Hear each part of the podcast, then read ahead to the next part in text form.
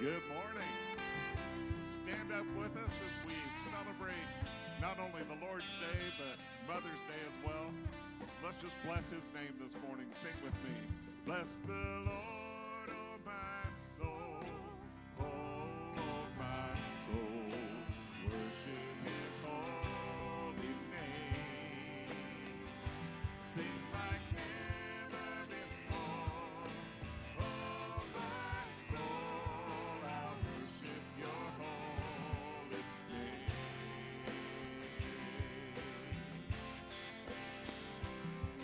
the sun comes up, it's a new day dawning. It's time to sing your song again. Whatever may pass and whatever lies before me, let me be singing when the evening comes. Sing it out now.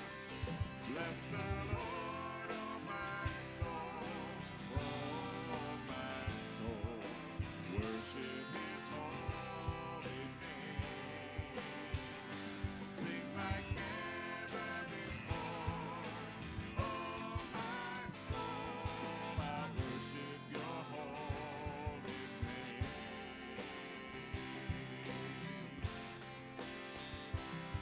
Your slow to anger, your name is great and your heart is kind. For all your goodness I will keep on singing. Ten thousand reasons for my heart to find. Bless the Lord.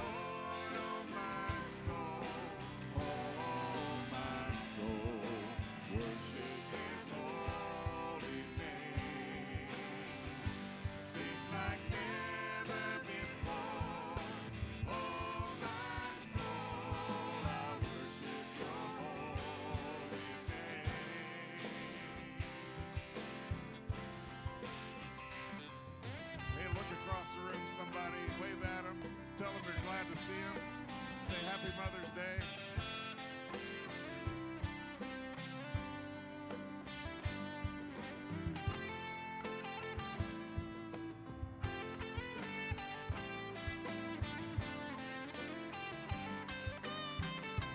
right, think about these words right here.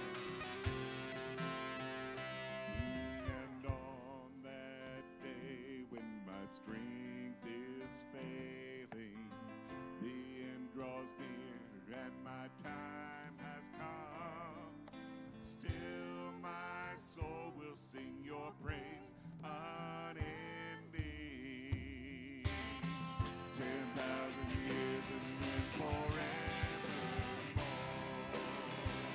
forevermore. Bless the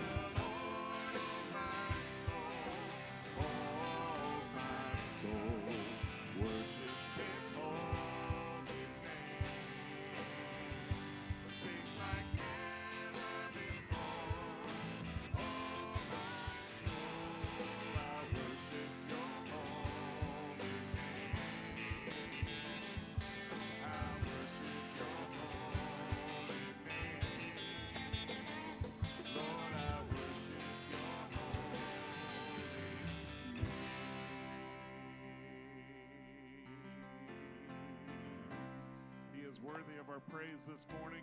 As we continue to sing, lift your voice as we praise the one that turns graves into gardens. Sing with me. I searched the world, but it couldn't fill me. Man's empty praise and treasures that fade are never enough. Then you came along and put me back together, and every desire is now satisfied, Lord, here in your love. Sing it out now. Oh, there's nothing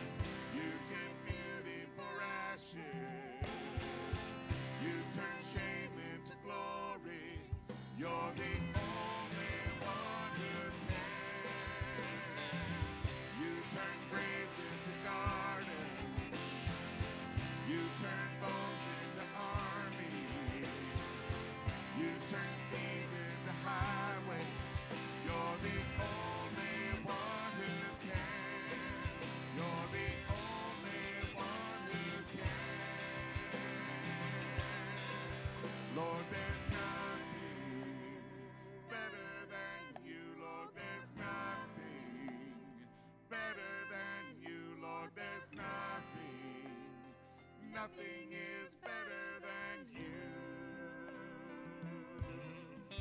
Oh, there's nothing better than you, Lord. There's nothing better than you, Lord. There's nothing, nothing is better than you. You turn things into gardens. You turn bones into armies. You turn seas into highways. You're the only one who can. You turn things into gardens. You turn bones into armies. You turn seas into highways. You're the only one who can. You're the only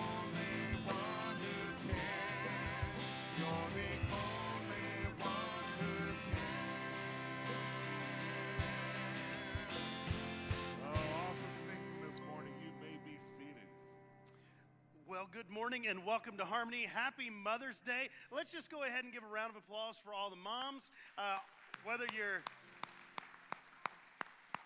in person, online, mom, if you're at home uh, watching, give yourself a hand, right? That, that's we are here to celebrate moms in person and online today, and we want to uh, just say thank you to all the moms uh, for making uh, a difference in our, our lives. And uh, honestly, uh, we all know that we would not be here if it was not for you, and uh, we are forever grateful and forever thankful, uh, and we just want to say Happy Mother's Day, and we celebrate the moms uh, today. We honor uh, the moms uh, that, that we are able to honor, and we honor uh, their memory, uh, and we're certainly able to do that, uh, and uh, again, we just want to say Happy Mother's Day. Well, today uh, we gather and, and celebrate Mother's Day, not just because it's Mother's Day, but because, because the, the Bible teaches us that we're to honor our mothers and fathers. Uh, the book of Exodus tells us that it's a, a commandment, and it's a commandment with promise. So if you don't hear anything else I say today, uh, here's, here's what God's Word says. God's Word says when you begin to honor mom, you are, are putting yourself in a position where your life will be a little bit better and a little bit longer. Right? And that's what God's God's Word uh, has, has said. And uh, I think there's two reasons for that. Number one, uh, when you honor mom, uh, there's a greater opportunity. She's going to let you live, right? I mean, in those early years. Uh, number two, uh, mom's got some, some really good advice, uh, some things that'll help you get down the road a little bit further, and, and maybe some things uh, that, that you need to avoid sometimes uh, that, that we should go ahead uh, and listen to. So we gather and uh, we honor them today. Well, we've got uh, several uh, prayer requests that I just want to uh, share with you, and, and I'll do that in, in just a moment. Uh, but I want to thank all of our guests, whether you're online today, whether you're in person. Uh, we say thank you for gathering with us, and uh, we have a gift that we would love to send home with you. And we would love the opportunity uh, to do that before you leave uh, today. Uh, and if you would just stop at the Connection Center on your way out, we have a gift that we would love uh, to send home with you. Last Sunday morning, uh, we gave out a, a postcard, and it's just uh, Refuel One Day, Indianapolis, Indiana, June seventh, twenty twenty-two. Uh, and there's a list of speakers that are going to be here uh, starting that morning, registration at nine o'clock, and then it all starts at nine thirty. Charles Billingsley is going to be leading worship. Jonathan Falwell will be here. Dave Gibson Uh, from Grace Church in Eden Prairie, uh, Minnesota, is going to be here, and he's going to be teaching us how to how to share our faith. It's open to, to everyone, uh, area churches, pastors, whomever it might be. So here's what we would love for you to do. We would love for you, if you have this postcard or if you could pick one up on your way out, just to go ahead and take your phone, scan that Q R code that's over here in this bottom left corner. All you have to do is just open your smartphone, the camera on it, scan that, register, let us know you're coming. We'll provide lunch free that day. Uh, it, the, the entire conference is free, uh, but this is designed for pastors, staff members, church leaders, church attenders, and members uh, just to come and be equipped in their faith. And, and again, at no cost to you, uh, and, and uh, it, it, Liberty Church Network is doing it for nothing, right? We're providing these all around the country, uh, and uh, we want to equip uh, churches, their staff, their congregations to be able to share their faith. So so we want uh, to encourage you to get registered for that.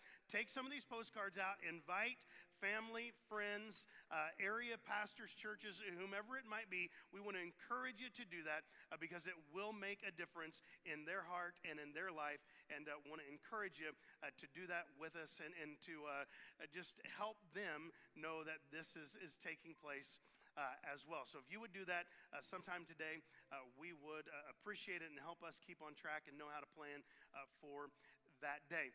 Couple of other things that are coming up. V B S One Day. Be looking for that information. Uh, it's the second Sunday of June. Uh, we're, we're cramming a week's worth of V B S into one day. Our Sunday morning routine will, will be very similar to what it typically is, and then we have a, a day of V B S. So we're just going to fill it all full. Uh, we're closing it out at the uh, Danville Park and, and the uh, pool that, that's there. Uh, it's it's going to be a, a good time.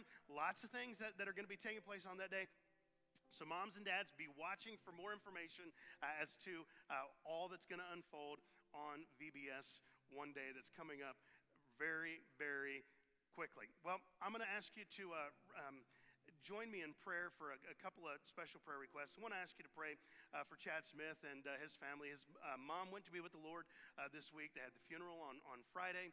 Uh, and I just want to uh, encourage you to pray for the Smith family, that God will be with them uh, and uh, take care of them and uh, comfort them. Uh, she had battled sickness for many, many months, been on our prayer list.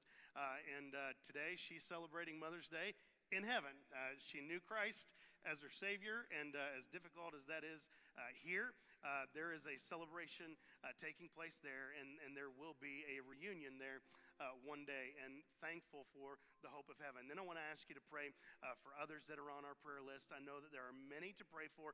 Many are battling sickness this week. They called and said, look, we're not going to be able to be there on Sunday. Can you get this person uh, to fill in for us, or find somebody else to take her place? So please be praying for those uh, that are sick and uh, struggling and unable to be here with us today. Let's go to the Lord uh, in prayer. Father, we come to you today, and uh, we thank you uh, for, for who you are. Uh, we thank you for all that you have done and all that you're going to do. Lord, I know that uh, it's been a, a long week in many aspects for many different ones. Uh, Lord, there's uh, sickness that's taking place and, and struggles that are that are going on. Uh, I, I know that uh, people are, are dealing with grief and loss. Lord, there's just the, the hurt from life. And Father, there's some that are, are, are celebrating a moment Uh, that that is so positive they, they don't even know how to express it, uh, and, and, and life is really good for them. Lord, wherever we are on that spectrum, I just ask that today you would help us to set all of those things aside, that you would help us to be able to find our focus in you. Lord, today as we sing a couple of more songs and, and we just focus in on a, a mother's greatest legacy, the greatest thing that a mom can contribute in this life. Lord, I pray that you'll help us to set everything else aside for just a few moments and to be able to focus in on that. And Father, wh- whether we're a, a mom, a child, no matter how we identify today, Lord, I pray that you'll help us to know that uh, there's something in this message that we're going to experience for every one of us, because it's the most important thing that any of us could be remembered for or known by. So Lord, I ask that you'll meet with us, that you'll work in, in hearts and lives in a very special way today. And Lord, as we sing these next couple of songs, I pray that you'll use them to give us hope, to prepare our hearts, and to help us to hear from you. For it's in Christ's name we ask it. Amen. Amen. Stand with us one more time.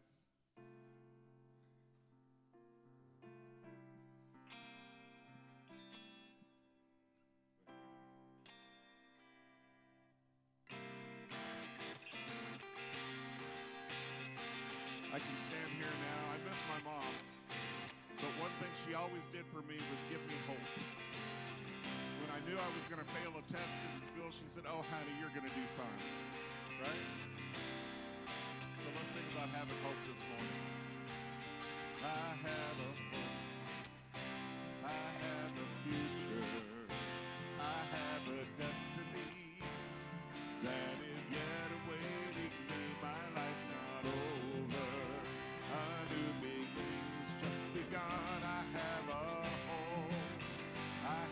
is whole. God has a plan. It's not to harm me, but it's to prosper me and to hear me when I call. He has a plan for me, working all things for my good, though trials may come. I have His hope. I will yet praise Him, my great Redeemer. I will yet stand up and give Him glory with my life. He takes my darkness and He turns it into light. I will yet praise Him, my Lord, my God.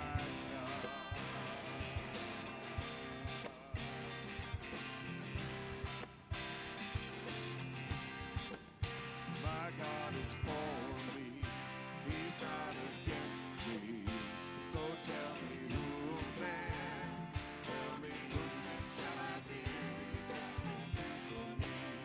Great works He's helping to complete. I have a home, I have His home.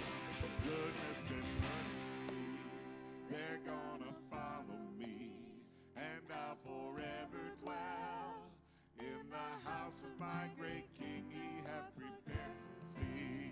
Oh, He's preparing there for me. Though trials may come, I have this hope. Sing it out now. I will yet praise Him, my great Redeemer. I will yet stand up and give Him glory with my life. He takes my darkness and He turns it into light. I will yet praise Him, my Lord, my God. Now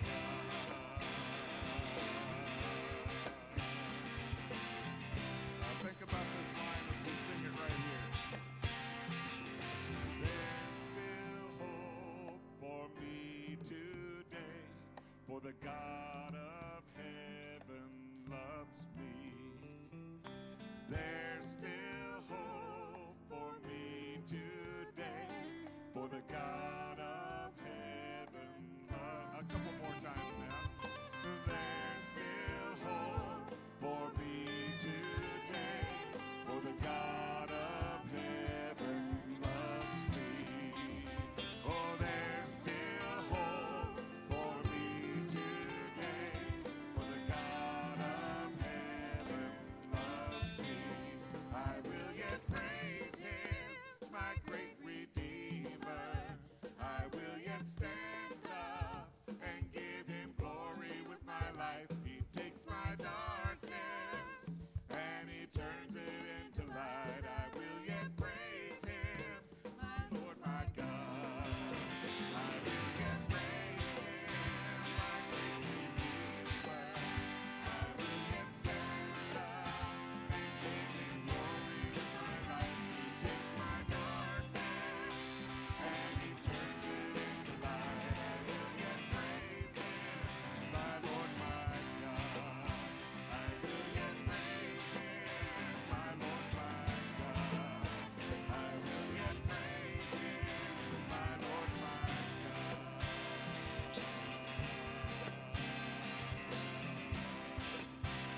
He is worthy of our praise this morning. He's worthy of every song we could ever sing.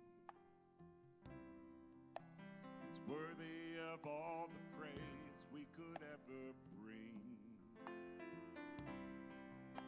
He's worthy of every breath we could ever bring. We live for You.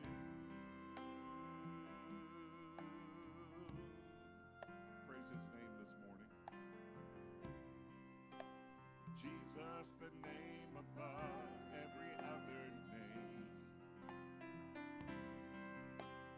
Jesus, the only one who could ever save. You're worthy of every breath we could ever breathe. We live for You. We live for You. Holy, there is no one like You.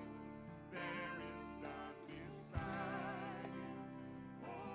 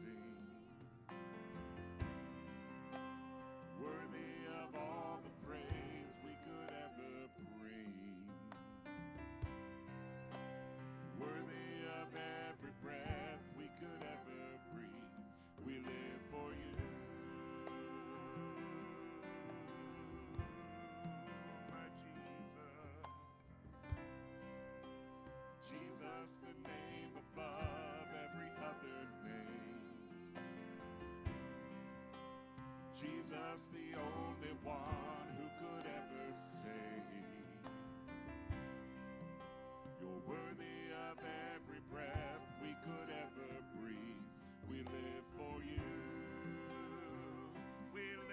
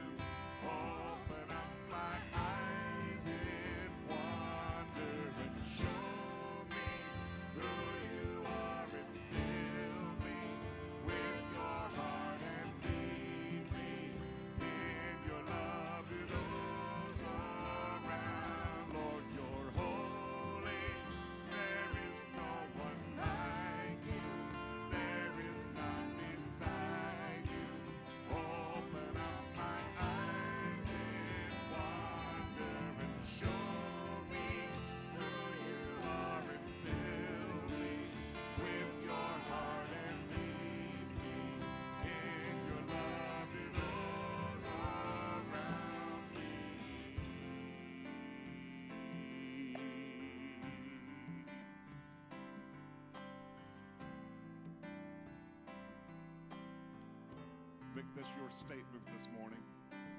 I will build my life upon your love. It is a firm foundation. I will put my trust in you alone, and I will not be shaken, Lord. I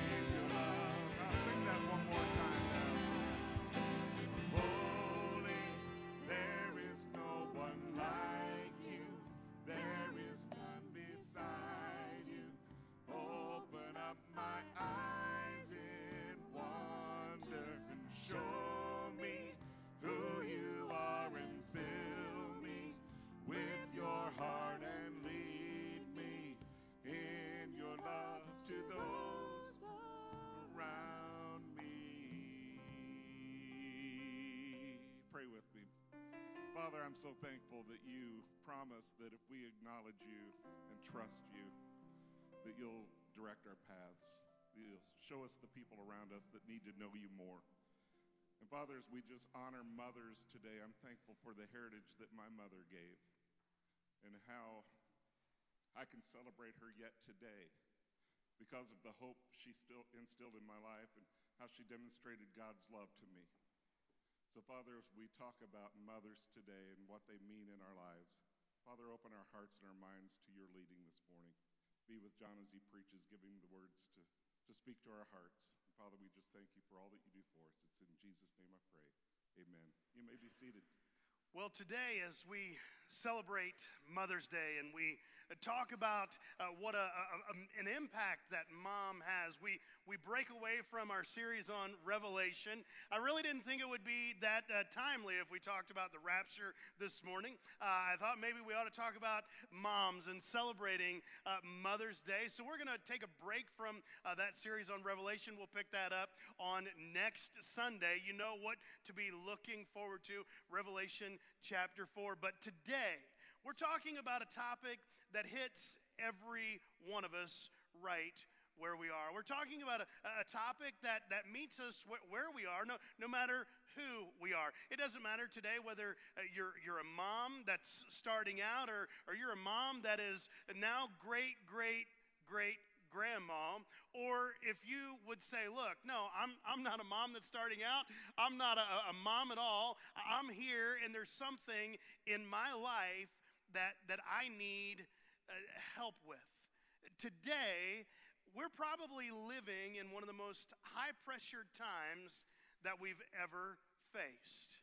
Life is probably more challenging than what it's ever been.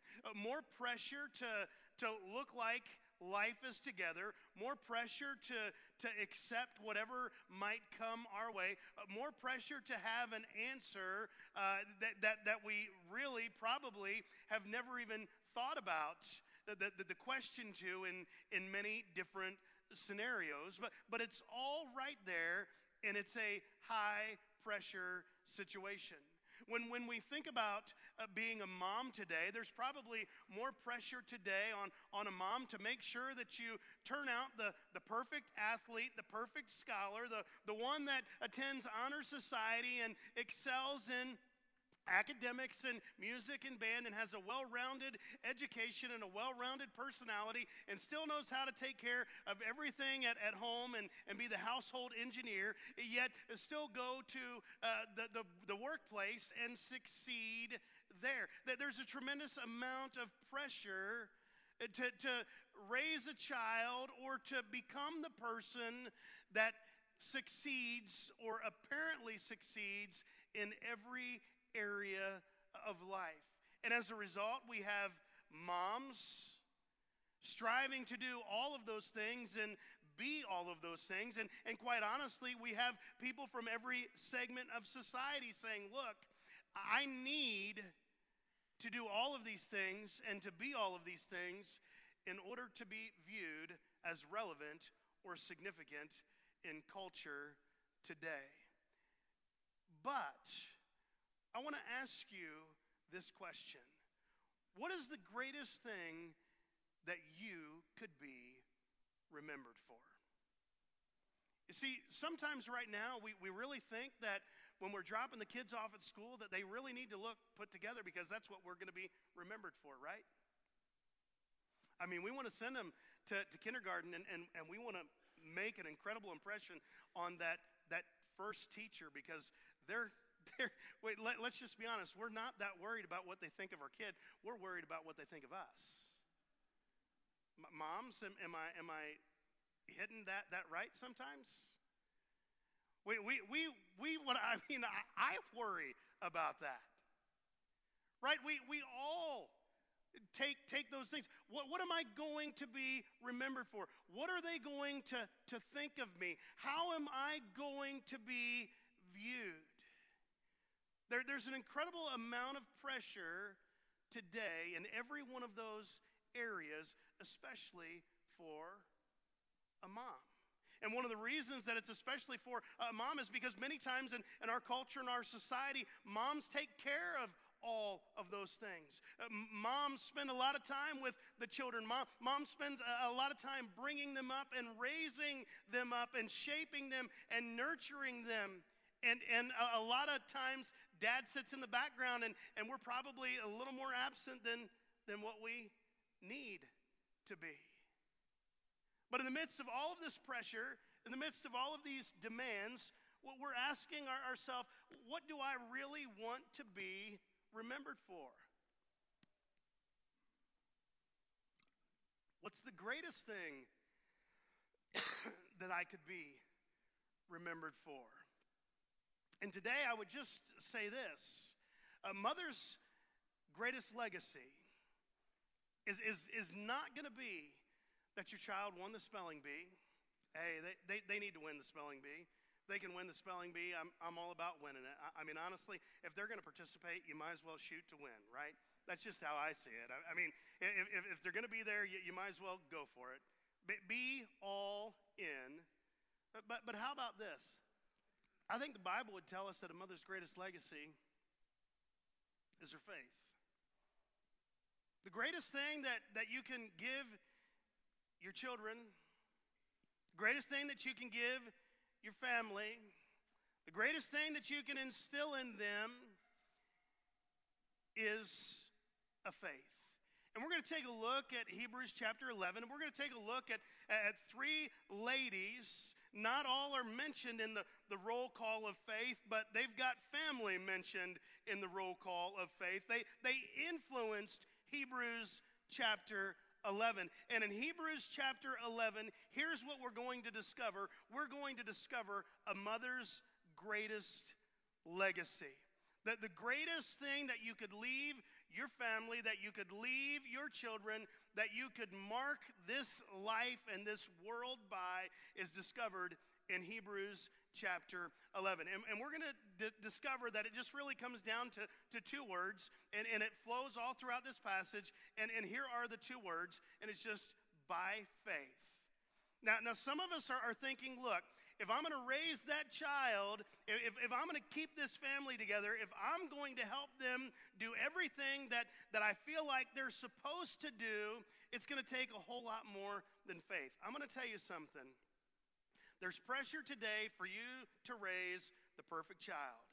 There's pressure today, and can I just tell you something? There's always been some of the pressure, but the pressure is greater today because we see it more, we notice it more. It's out there in front of us, and we can't escape it, right? And we look on social media for our inspiration, and all it creates is depression, right?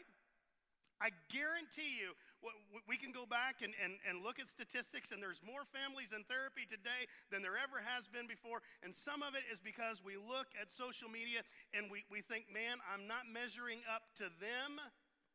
Our life is not as good as their life is, and all you have is that one good selfie moment. I, I want to tell you something. How many of you wake up and take your first selfie of the day and post that on on Facebook, Instagram, Twitter, wherever, with bedhead and you looking your worst? Anybody do that? No, nobody does that. What, what do they do? They capture their best moments. And here's what we do. As parents, as, as common, ordinary people, we take our worst moments and we compare them to somebody else's best moments, and then we say, wow, what's wrong with me? I'm not adding up. I need to do more. I need to have the perfect family, all right? So, so you get the idea. There's a ton of pressure, a ton of pressure. We, we've got to have the scholar. We've got to have the musician. We've got to have the athlete, and if we can package them all in, into one, we'll have succeeded. Here's a, a reality. When we look at the life this morning that we're going to look at, we're going to find out that she wasn't a perfect mom. In fact, at one point in time, she pretended to be her husband's sister. It's kind of sick. Think about it for just a moment. Your husband looked at you and said, no, really, just pretend to be my sister for a moment. Some of you are going to be going, wow, that's awkward. Not, I, I don't, I don't, no, huh? No, we look at a, a lady by the name of Sarah in Hebrews chapter eleven, and Sarah would be the mother of Isaac, and Sarah would, would go ahead and have a long lineage that would come from her. And here's how she did it. By faith. By faith. Not by perfection, not by always making the right decision, not by leading the, the P T A or not by leading the, the P T O. It, it, none, none of those things are right, just, just by faith. She's going to make some wrong choices in life. She's going to get some wrong questions and wrong answers. She's going to experience difficulty. But but here's what the Bible says that she does. She she does something by faith. Hebrews chapter eleven, verse number eleven. It says this. By faith, Sarah herself. I think it's really important because sometimes when we get into the life of Abraham and Sarah, Sarah's just kind of tacked on. Sarah's just kind of, she, she's just here. She's just a, along for the ride. And people just, just kind of like leave her out as, well, no, this really was for Abraham, and Sarah just gets to be a part of it. Can, can I tell you something? Without Sarah, it's not happening. All right? She's not kind of important. She's really important. She's ninety years old when, when this unfolds. By faith, Hebrews eleven eleven, Sarah herself also received strength. Sarah was asked to do something that she could not do on her own. She was asked to be something that she could not be on her own. It was not natural. It was not possible. It was not within her. Someone had to help her along the way. And here's what Scripture says. She received strength to conceive seed, and she bore a child when she was past the age, just slightly, because she judged him faithful who had promised. Therefore, from one man, and him as good as dead, were born as many as the stars of the sky, and the multitude immeasurable as the sand which is by the seashore. Now get this, verse number thirteen, it says, these all died in faith, not having received the promises, but having seen them afar off, were assured of them, embraced them, and confessed that they were strangers and pilgrims on the earth. For those who say such things declare plainly that they seek a, a homeland. And truly, if they had called to mind that country from which they had come out, they would have had opportunity to return. But now they desire a better, that is a heavenly country. Therefore, God is not ashamed to be called their God, for he has prepared a city for them. When we look at the life of Sarah, I just want to give us a, a couple of things from her life, and we're going to highlight a, a couple of uh, others, and, and, and we'll be done, and we'll move through this quickly today. Some of you are saying, I'm a mom in twenty twenty-two. Is there any help for me? Is there anything that you could give that would bring some advice and hope and help for where I'm at? And, and and here's what I would tell you from the life of Sarah that fit her time, and it and it fits our time as as well.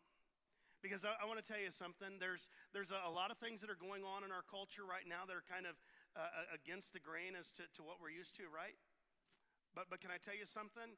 ninety-year-old women didn't get pregnant in their day, and they don't get pregnant in our day. There's something going on that's different in the life of Sarah, something that we struggle to identify with. Let, let, let's find out what happens, and, and, and let's just identify it really, really quickly. Here's, here's what, what Sarah had that, that we need in our life, no matter who we are. And, and moms, I hope that this will, will help you. And, and I hope it helps all of us, and it's just this. Sarah Sarah gets this promise from, from Abraham. She hears this conversation taking place. She's up in years. She's barren. She feels like she doesn't have a purpose. She feels like her, her life has, has been missed, because in the culture in which she lived, if she didn't have a male child, then, then there's this great problem, and there's this great affliction, and something is wrong with her. So she's gone through life, and she said, why do I not measure up? Right? What, what what have I done wrong? Her husband is wealthy. They're affluent. They have all these servants. They have all these animals. It's, it's right there in the early part of Genesis. You, you can read it. And she's looking around, and she's saying, I don't measure up. What is wrong with me? And here's what God says. God says, Sarah, I've got something better for you and Abraham, but, but here's what, what it is. I'm going to go ahead, and I'm going to give you a child late in life, and you're just going to have to trust me with this. Late in life, late in life, late thirties, maybe forty at, at, at, at, at the latest. That, that's late in life when we're talking uh, about this. No, she's well beyond that. We, we go ahead and we double it, and, and here's what happens. At the age of ninety, she's been waiting on a promise for twenty-five years. twenty-five years. Some of us have been dealing with problems and struggles and issues for a couple of days We've tried to straighten out a situation. We've prayed for that child. We, we, we've talked to the teacher. We've tried to get help. We, we've done all of these things, and, and we've said, man, is it ever going to change? Is it ever going to, to straighten out? In twenty-five years, here's what happens. Sarah conceives. She has a child. What, what did Sarah have that, that we need? She had a faith that trusted God with his promise. Nothing more, nothing less. I know that some were probably thinking, wow, I was hoping for something a little bit more than that. I was hoping for something that would get me out of the current situation, that would break the feeling that I'm having, that would cause me to, to kind of look at life a little bit different. But but here's the reality. Sarah had something that, that we all desperately need, and it's this, a faith that trusted God with his promise. What, what what does that mean? It was God's promise to her. And Sarah understood that she could trust God's promise. What what what does that mean? Well, in Genesis eighteen twelve, when Sarah hears that she's going to have a child, what does she do? The Bible says that she laughed within herself, and the Lord says, "Why did you laugh?" And she's like, "I didn't laugh." God's like, "No, actually, Sarah, you laughed."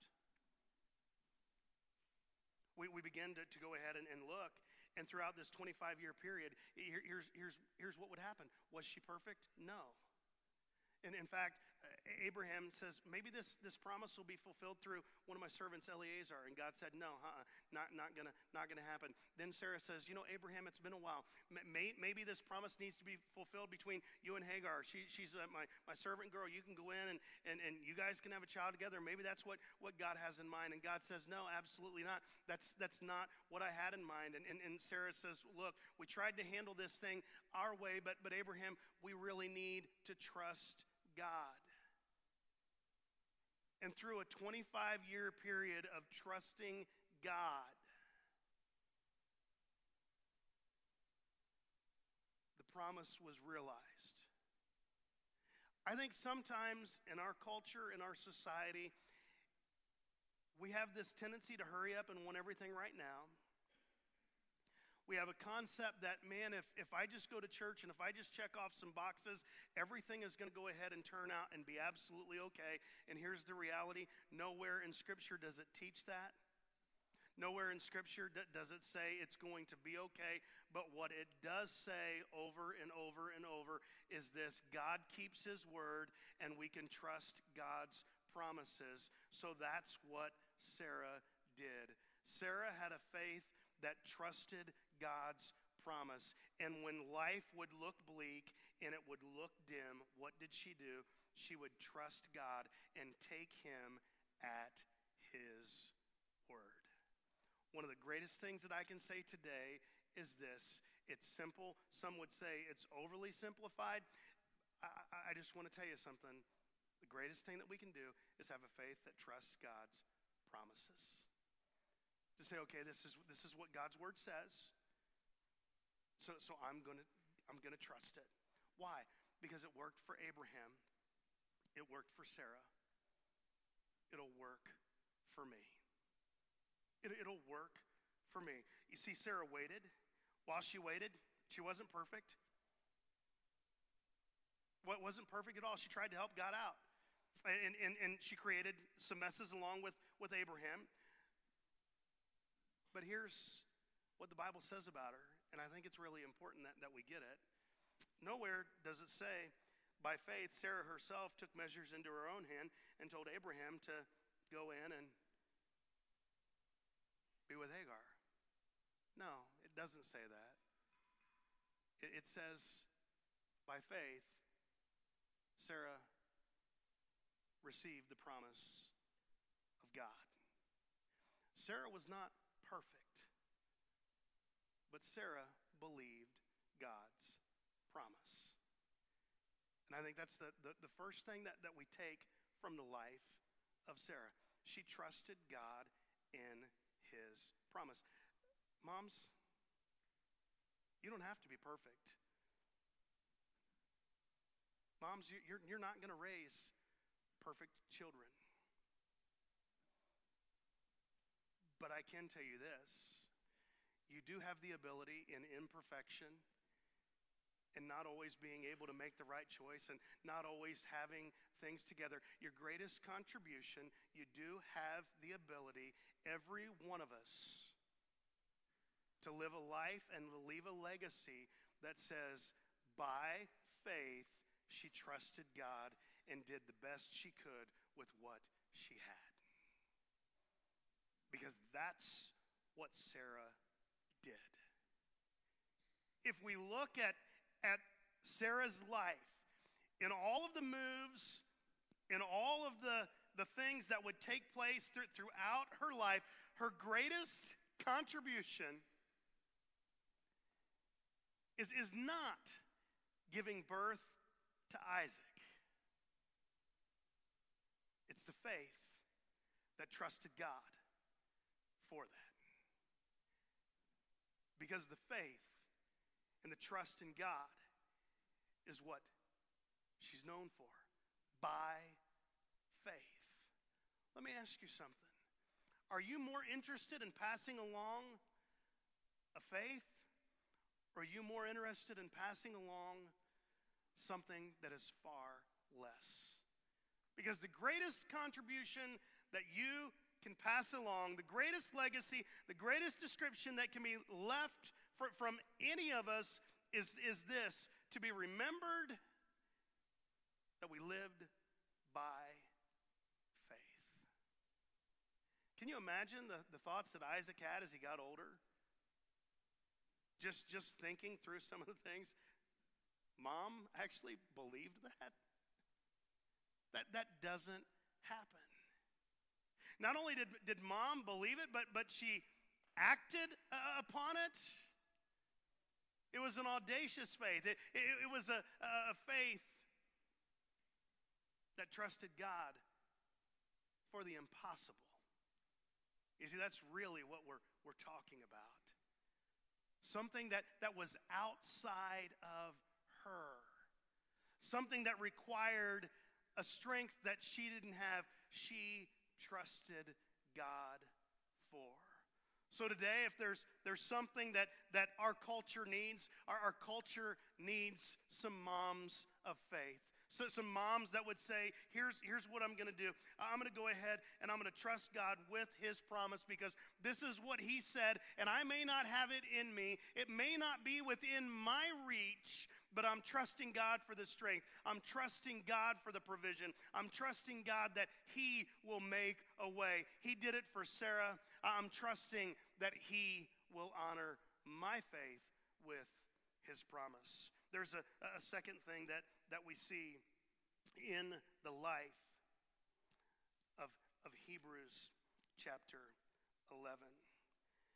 In verse number twenty-three, it says, by faith Moses, when he was born, was hidden three months by his parents because they saw he was a beautiful child, and they were not afraid of the king's command. In Exodus chapter two, in verse number one, here's what unfolds. Exodus chapter two and verse number one, we go back and see what the author of Hebrews is, is really talking about, what, what's taken place. Obviously, a decree has gone out from Pharaoh, and, and here's what it what it said. Exodus chapter two, verse number one, it says this, and a man of the house of Levi went and took his wife, took as a wife a, a daughter of Levi. So the woman conceived and bore a son. And when she saw that he was a beautiful child, that there was something unusual about him is, is all that that means. He, he was a beautiful child. It doesn't mean that she was a proud mom, uh, okay? Because most moms look at their kids and say, wow, isn't that a, a beautiful child? There was something unusual about him. Says she hid him for three months. But when she could no longer hide him, she took an ark of bulrushes for him, dabbed it in asphalt and, and pitch, and put the child in it, and laid it in the reeds by the river's bank. That, that river is the Nile, and, and, and the Nile is filled with all kinds of wild animals. And his sister stood afar off to know what would be done to him. Then the daughter of Pharaoh came down to bathe at the river, and her maidens walked along the riverside. And when she saw the ark among the reeds, she sent her maid to get it. And when she opened it, she saw the child, and behold, the baby wept. So she had compassion on him and said, "This is one of the Hebrews' children." Then his sister said to Pharaoh's daughter, "Shall I go and call a nurse for you from the, the Hebrew women, that she may nurse the child for you?" And Pharaoh's daughter said to her, "Go." So the maiden went and called the, the child's mother. Verse number nine, it says, "Then Pharaoh's daughter said to her, 'Take this child away and nurse him for me, and I will give you wages.' So the woman took the child and nursed him, and the child grew, and she brought him to Pharaoh's daughter and became her son. So she called his name Moses, saying, 'Because I drew him out of the water.'" For just a moment, in Jochebed's life, the mother of Moses, she hears a decree from Pharaoh that says, wow, there's too many Hebrew men, and here's what we're going to do. If a male child is born, you're to go ahead and throw him into the river to drown. He's not to live. And here's what that mother said: I can't do that to my child, so, so here's what I'm going to do. I'm going to have a faith that's willing to trust God in desperation. When we don't know what else to do, when we don't know where to turn and, and, and how to answer a problem, we, we don't know exactly what the solution is, Jochebed, the, the mother of Moses, tells us that there's a faith that trusted God in desperation. What does she do? She takes and she gathers reeds. She, she puts a, a makeshift little raft t- together to, to, to preserve and to protect the child. And here's what happens when she trusted God in a, a moment of desperation. Get this, the baby's not supposed to be alive. She's a slave in a foreign land. And she says, you know what? Life is precious, so I'm going to protect it. I'm a mom. That's what I do. Do you know what happens? Miriam, Moses' older sister, sits back and watches. Pharaoh's daughter goes and picks up the baby, and she runs up and says, hey, would you like me to get a nurse from the, the Hebrew women? Because they could come and, and nurse and take care of it. She goes and gets her mom, who's Moses' mom, and then Pharaoh's daughter finances the entire thing. And Jochebed takes care of her child, Moses. Moses is going to grow up. He's going to reach a point where he says, wow, I don't belong here. This is not my faith. These are not my people. These are not my values. This is not what my mom instilled in me. Something has to be different. Well, what I'm, I'm saying this morning is, is this. Moses would go on and he would deliver a million plus people. He would lead them out. He, he was the one that God wanted to, to take them into the promised land. But, but eventually the people said, no, we, we don't want to go that far. But, but a, a young Hebrew girl said, I don't know what else to do. I'm in complete desperation.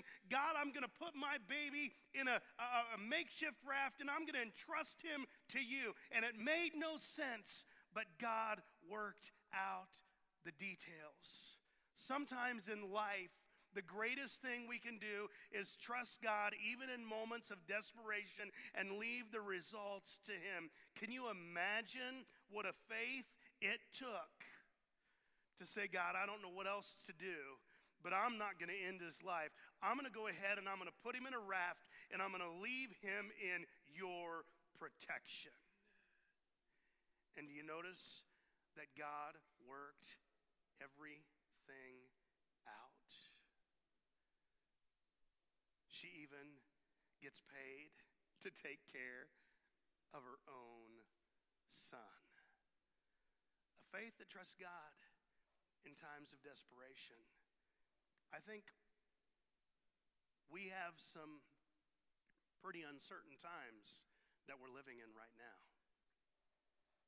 I think we're we're living in a in a culture that is not only saying we don't we don't value life, I think we're living in a culture that, that says we, we don't value God and, and we don't value what, what God stands for. And, and and many of us are afraid to take the risk and and, and to, to put our faith out there and to say, okay, God, here, here's what I'm going to do. It, it may not make sense, and there may be pushback, and there may be a penalty, and it may cost me something, but but here's what I'm going to do. I'm going to go ahead and, and I'm going to put this out there, and, and I'm going to trust you with, with the results. And, and here's what happens when we begin to do that. Oh, that, there might be some pushback, and there might be some some hardship, but but there's always a reward, because the, the Bible says in Hebrews eleven, when it starts out, without faith it is impossible to please him. You see, part of honoring God and part of pleasing God is, is to, to, to have faith. And Jochebed, the, the mother of Moses, would, would go ahead and say, I'm putting myself out here.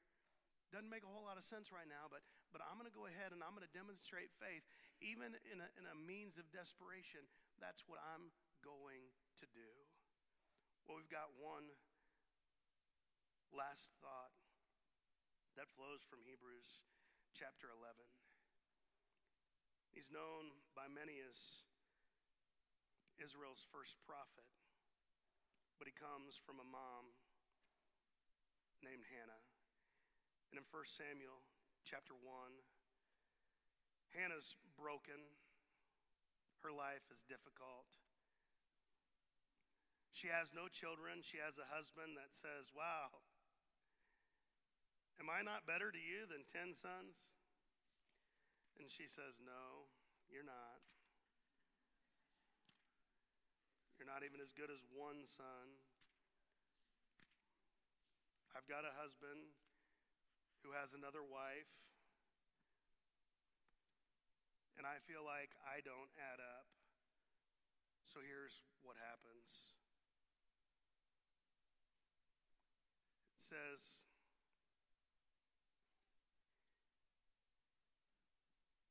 in First Samuel chapter one, in verse number eleven,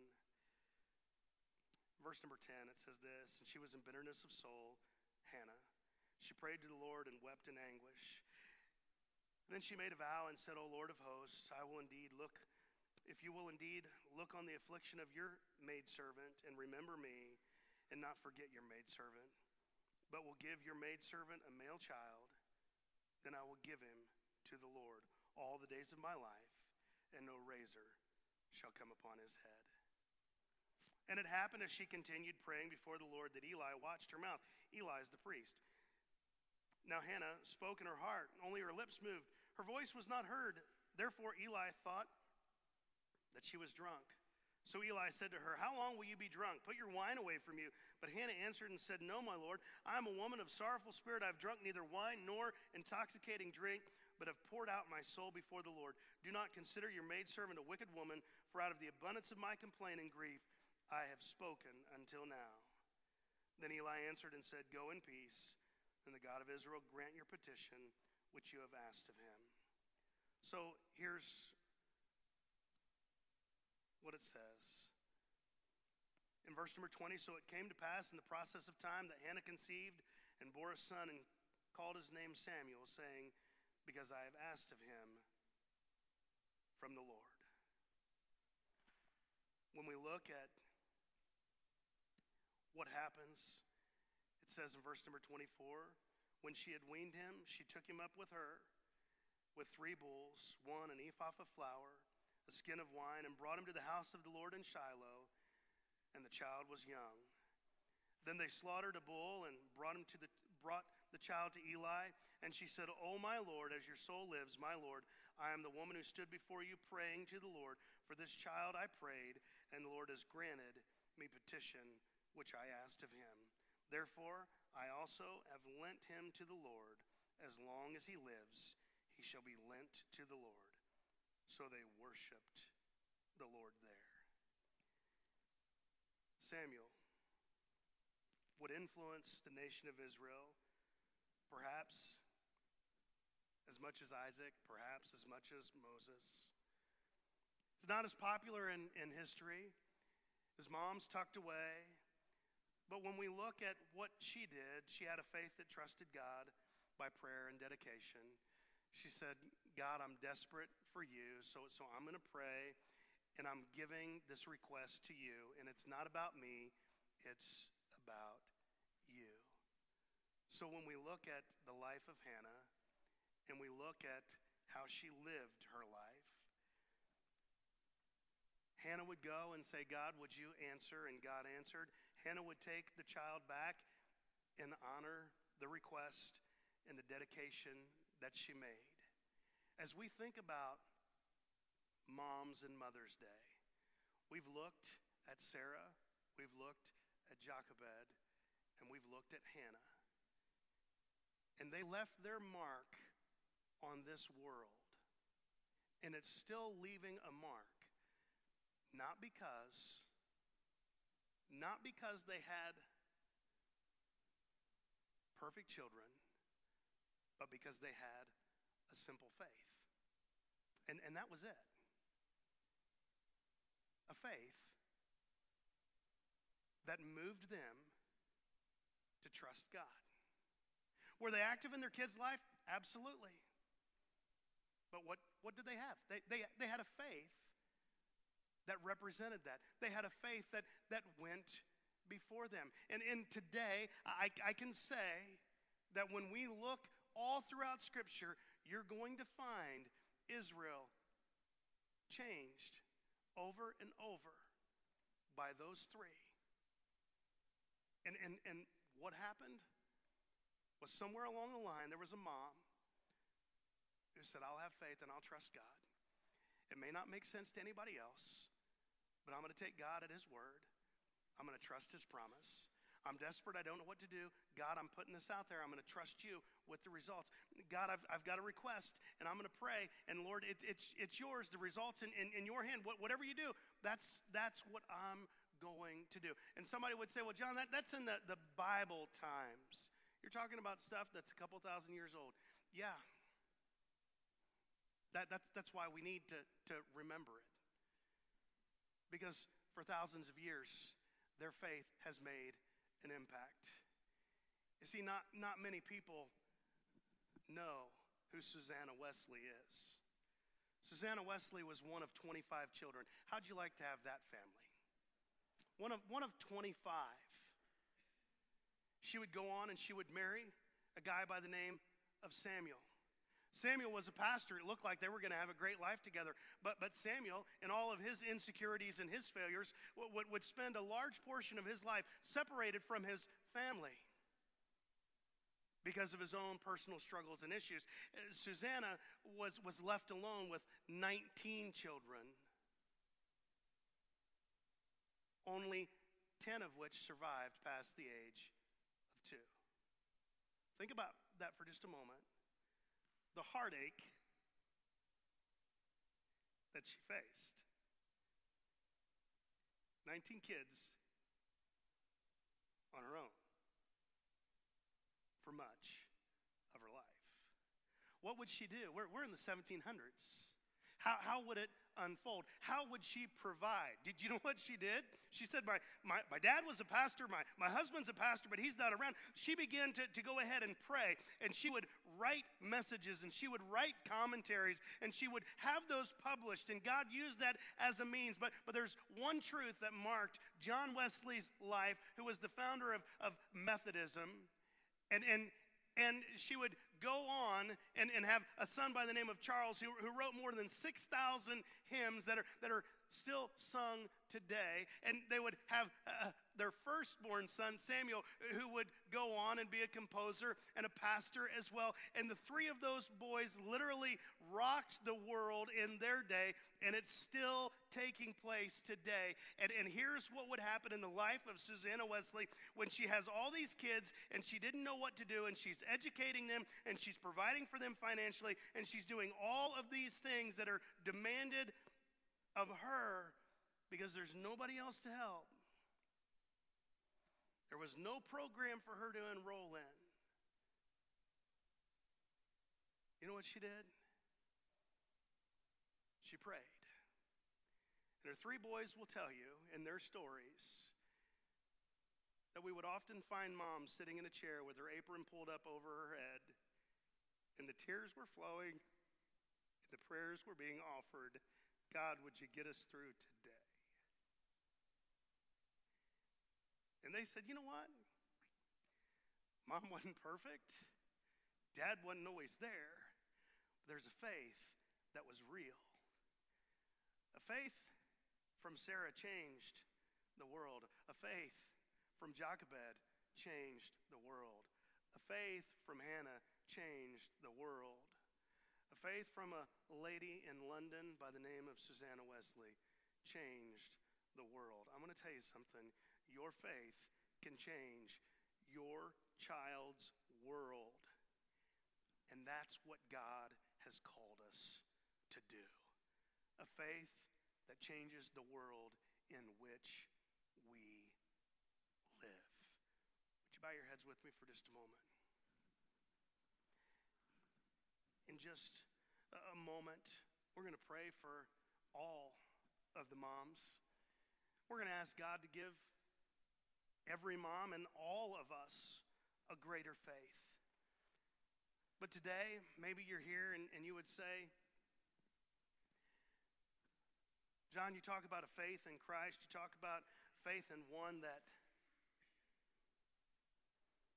can change our life. I, I don't know that I, I have that, but I would like to know more about that. Today, if you would like to know more about that, if you'd like some help and, and answers in that, we would love the opportunity to share more with you about how Jesus gave his life for you on the cross, how he was buried, and how he rose again on the third day, because that changes everything.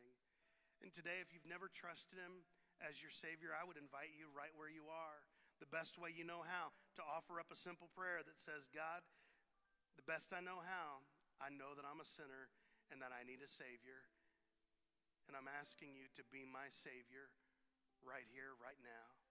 If you've never done that, I would encourage you to do that right here, right now. If today you're doing that for the first time, please let us know. We'd love to help you learn more about Jesus and who he is, and how he can make a difference in your life. Maybe you're here today and you say, John, I know Christ is my Savior. Perfectly, honestly, I need God to help me to have a greater faith, a faith that's willing to, to trust him for his promises, a faith that's willing to, to do some even desperate things, as Jochebed did. When when when culture says to do one thing, I, I need to, to do something. Even if it doesn't completely make sense to everyone a, around me, I, I want to trust God and, and do what I believe he would have me to do. Maybe that's the kind of faith you need. Maybe you need a faith like Hannah to pray and call on God and say, God, would you help me? Faith changes worlds. So I want to ask you to join me in prayer right now and ask God to to strengthen your faith. Ask God to strengthen the, the faith of, of your mom. If you're a mom, to ask God to strengthen your faith.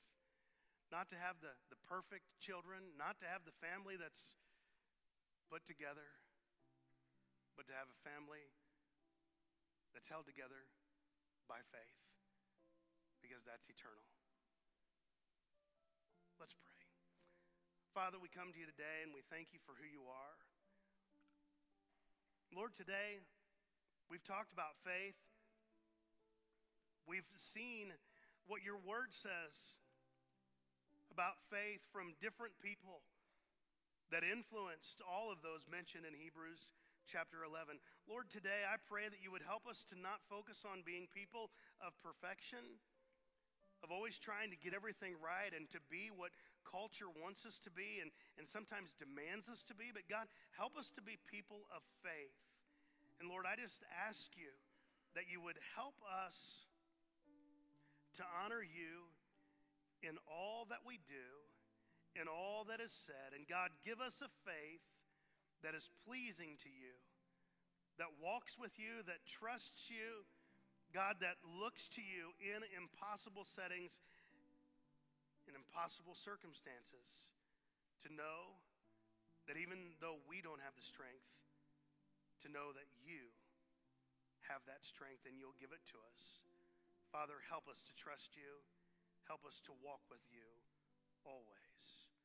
For it's in Christ's name we ask it. Amen. Thank you for being a part of Harmony at Home and allowing us to share hope with you. You know, when we think about the love of Jesus, it's absolutely amazing to stop and realize that he gave his life for you and for me. And all we have to do is simply put our faith and trust in his death, his burial, and his resurrection. And that changes us for all eternity. Today, if you've never invited Jesus to forgive you of your sins and to be your personal Savior, I want to encourage you to do that right now. It's as simple as admitting that your life is not perfect, admitting that you've sinned, that you've missed God's mark of perfection, and putting your faith and trust in his Son, Jesus Christ. You see, Jesus is God's love in action, and he demonstrated his love for you and for me by going to the cross, by being buried, and by rising again on the third day. And today, if you'd like to invite him to forgive you of your sins and to be your Savior, I would encourage you right where you are just to simply say, Jesus, I know that I'm a sinner, and I'm asking you to forgive me of my sins and to be my Savior. And he will do it. If you've made that decision today, please let us know.